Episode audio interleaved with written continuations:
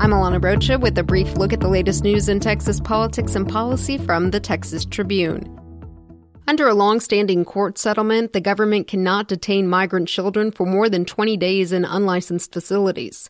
A recent appeals court ruling could allow the state to license the Family Detention Center in Dilley, the largest facility of its kind in the country, about an hour southwest of San Antonio and another in Karnes County.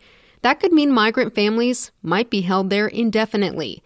Some top Texas politicians, including Attorney General Ken Paxton, have applauded the court's ruling, saying it would allow the state to provide greater oversight and keep migrant children safe. But immigration lawyers and advocates say those detention centers are no place for kids. Today on TexasTribune.org, migrant families detail what life is like inside these facilities.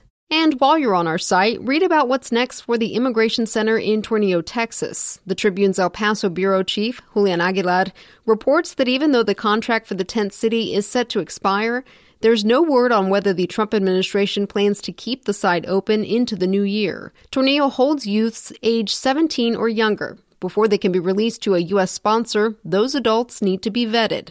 But just last week, a report from the Office of the Inspector General confirmed media reports that employees at the facility did not undergo FBI background checks. The OIG confirms it is working with the FBI and the Texas Department of Public Safety to conduct such background checks on all current and future employees.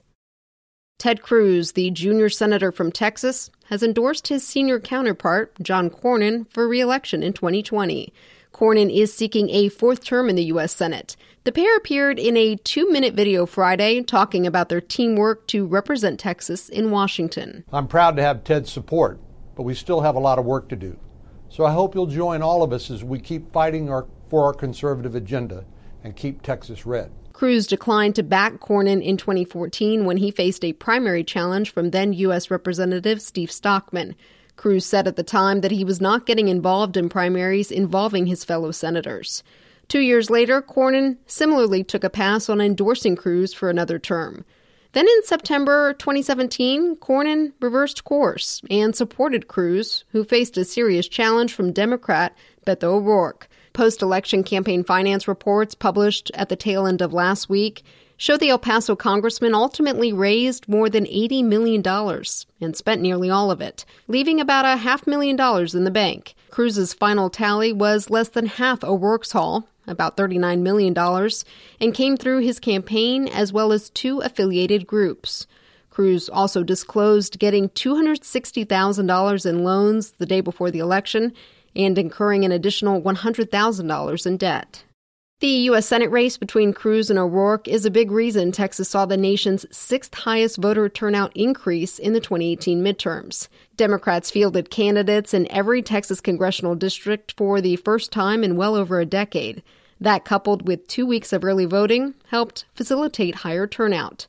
But data from the United States Elections Project shows Texas still lagged behind most other states in overall voter turnout. I'm Alana Rocha with the Texas Tribune. You've been briefed. The brief is sponsored by AIM. AIM provides jargonless special education support to figure out why learners are struggling. We are the experts in special education. Learn more at aimllcconsulting.com.